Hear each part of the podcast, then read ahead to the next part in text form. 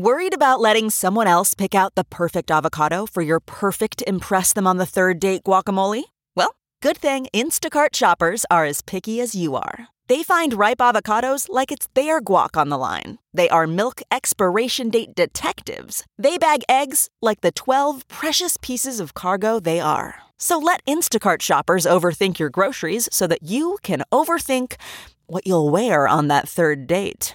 Download the Instacart app today to get free delivery on your first three orders, while supplies last. Minimum ten dollars per order. Additional terms apply. CarMax is putting peace of mind back in car shopping by putting you in the driver's seat to find a ride that's right for you. Because at CarMax, we believe you shouldn't just settle for a car. You should love your car. That's why every car we sell is CarMax certified quality, so you can be sure with upfront pricing that's the same for every customer. So don't settle. Find love at first drive and start shopping now at CarMax dot com. CarMax, the way car buying should be. Soros wasn't the only new investor we saw come into the space this week, however.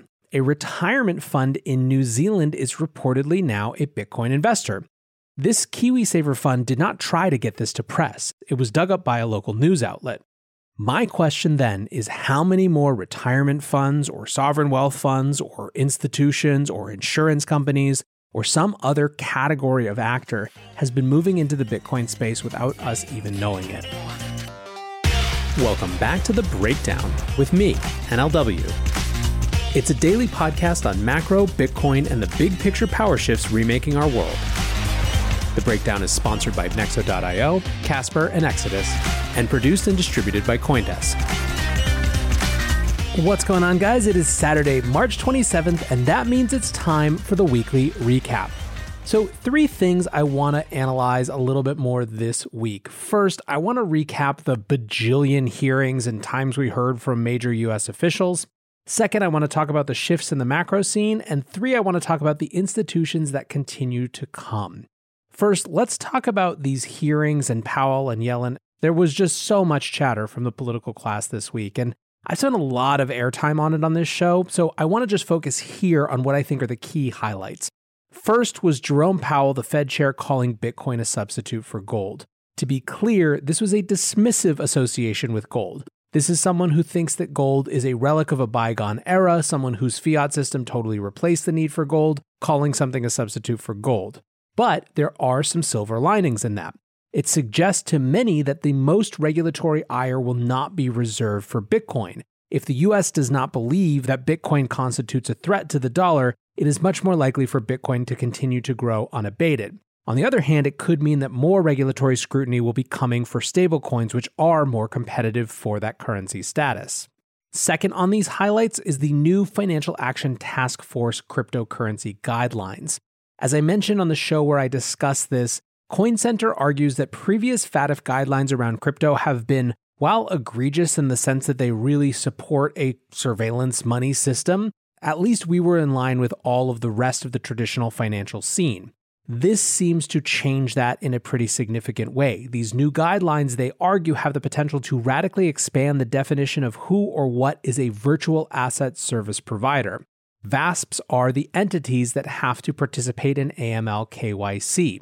And when the potential for VASPs to include people who run nodes, it could constitute a major legal threat to the way that P two P networks function. It is simply impossible for most nodes to collect K Y C A M L information about every other node on the network, every other transaction that flows through their node.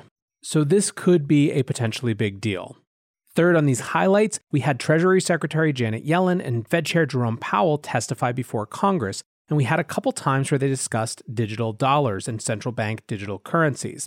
On the, I guess, plus side, Jerome Powell said that any digital dollar should have more privacy than China. Gee, thanks. I'm glad that we're on the same page on that. On the downside, he also went on the record saying that he did not support an anonymous cash-like digital dollar. Janet Yellen agreed that anonymity made A M L K Y C issues very difficult. This means that the starting point for our most important leaders is not to look at a digital dollar like a digital cash approximation, but instead, yet one more tool for surveillance in the battle against financial crime. And speaking of a digital dollar, the last highlight from the regulatory and C B D C side We learned this week that we're going to see two prototypes from M I T and the Boston Fed in a couple months for how a digital dollar might be designed by the beginning of the summer. So in summary, this week affirmed that one, we are headed aggressively and quickly into the central bank digital currency era. Two, stablecoins are seen as more of a threat than Bitcoin currently. And three, nasty stablecoin policies can still easily impact Bitcoin as well. Looking for the best way to unlock your crypto's liquidity? Nexo dot io is exactly what you need. Borrow against your digital assets at just five point nine percent A P R, earn passive income with yields of up to twelve percent, and swap between more than seventy-five market pairs with the instant Nexo exchange. Try the Nexo wallet app to get the whole three hundred sixty degrees of crypto banking. Get started at Nexo dot io. Until now, blockchain technology has been a series of compromises. No layer one protocol exists in the market that supports everything enterprises, developers, and consumers need from decentralized applications. Meet Casper. Casper provides the blockchain ecosystem with a solution that makes no compromises around decentralization, security, or performance. Learn more at Casper dot network. Hey guys, I'm excited to share that this week we have a special product launch sponsor. Exodus is simplifying how we interact with crypto applications so that we can all reap the benefits of decentralized finance and take ownership of our financial future.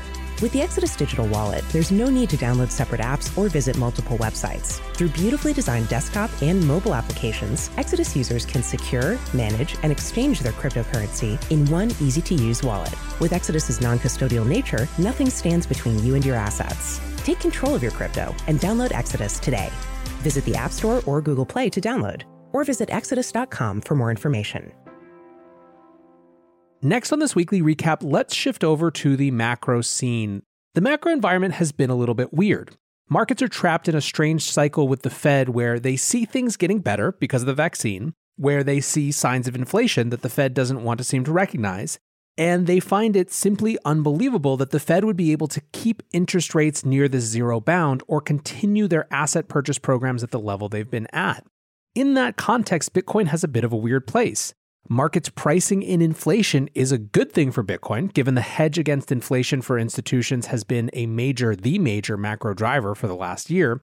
At the same time, Bitcoin still falls for many institutions, if not most institutions, in the risk asset category for most allocations. So a repricing and move away from risky assets could hit Bitcoin from that price side as well. My feeling in general is that there's a shift in the macro landscape that is going to leave risk on on, and is going to leave inflation concerns hot for Bitcoin.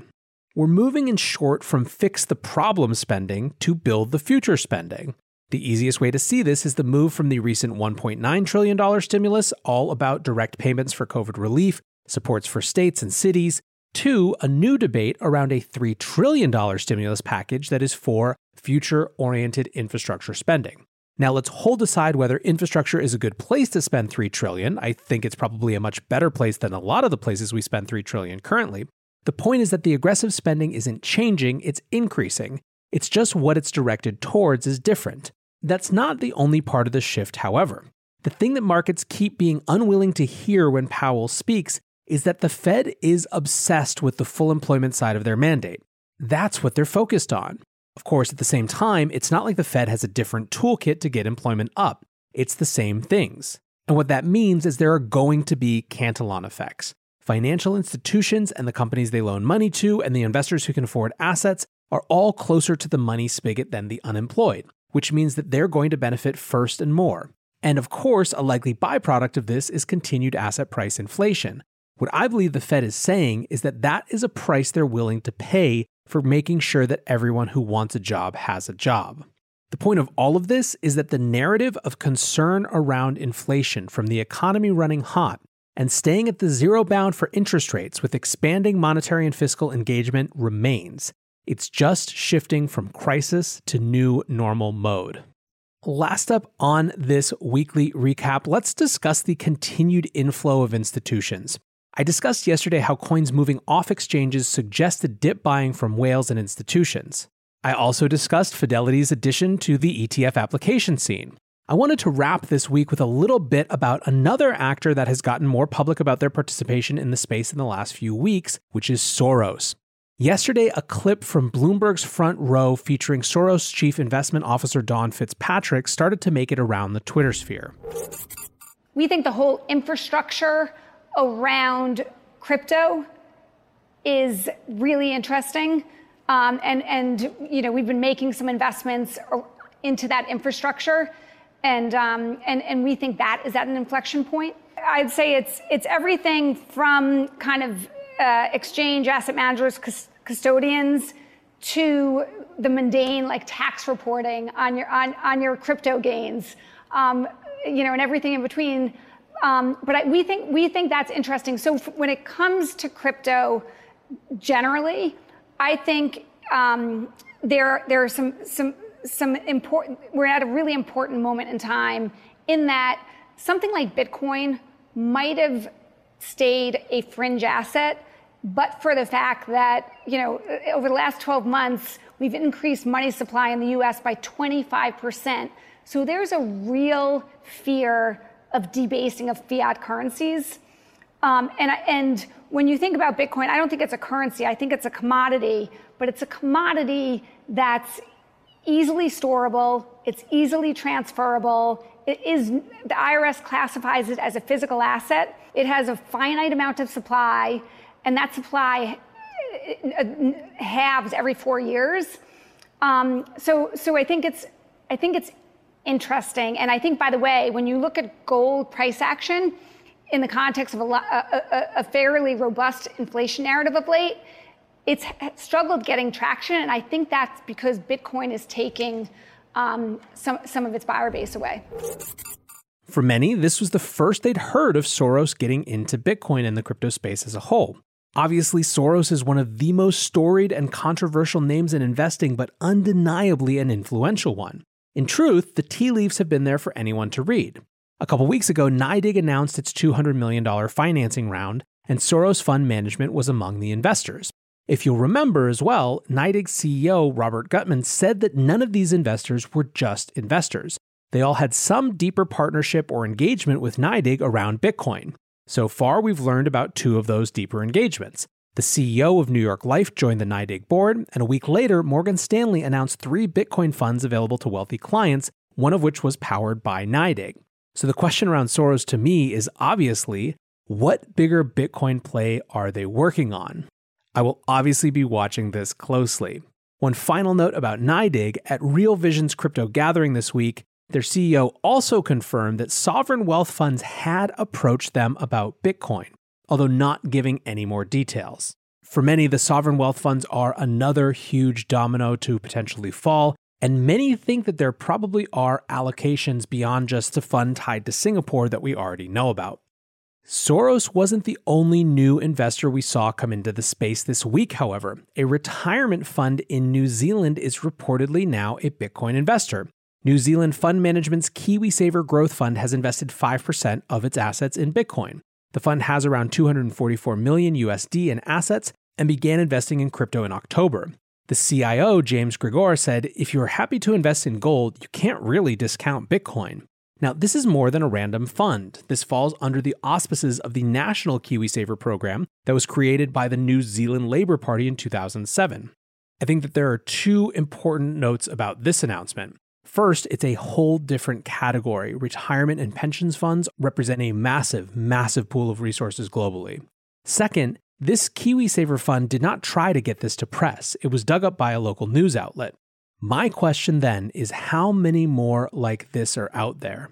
How many more retirement funds or sovereign wealth funds or institutions or insurance companies or some other category of actor has been moving into the Bitcoin space without us even knowing it?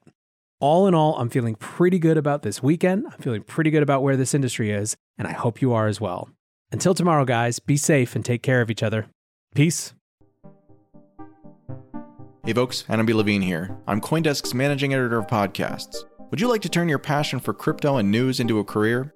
Coindesk Editorial is growing. We're looking for full-time reporters and market analysts who can move quickly and help unpack and explain the nuances of this crazy world we're living in. If that sounds interesting, send us an email at recruiting at coindesk dot com. That's recruiting at Coindesk dot com. And tell them you heard about it on The Breakdown. Thanks for listening. Ah, spring. Nothing like the world progressing towards summer to inspire your own progress. That's what life's all about, in your career, relationships, and your finances. Let's talk about that last one. With the Chime Secured Credit Builder Visa Credit Card, it's easy to start building credit with everyday purchases and regular on-time payments with no annual fees or interest. And if your credit score grows, so could your opportunities for lower rates on loans, like for a car or home. Sounds like progress, right? With Chime Secure Credit Card, you can start improving your credit scores right away. Get started today at chime.com slash build. That's chime.com slash build. Chime. Feels like progress. The Chime Credit Builder Visa Credit Card is issued by Bancorp Bank N A or Stride Bank N A, members of F D I C. Out-of-network A T M withdrawal and O T C advance fees may apply. Terms and conditions apply. Go to chime.com slash disclosures for details.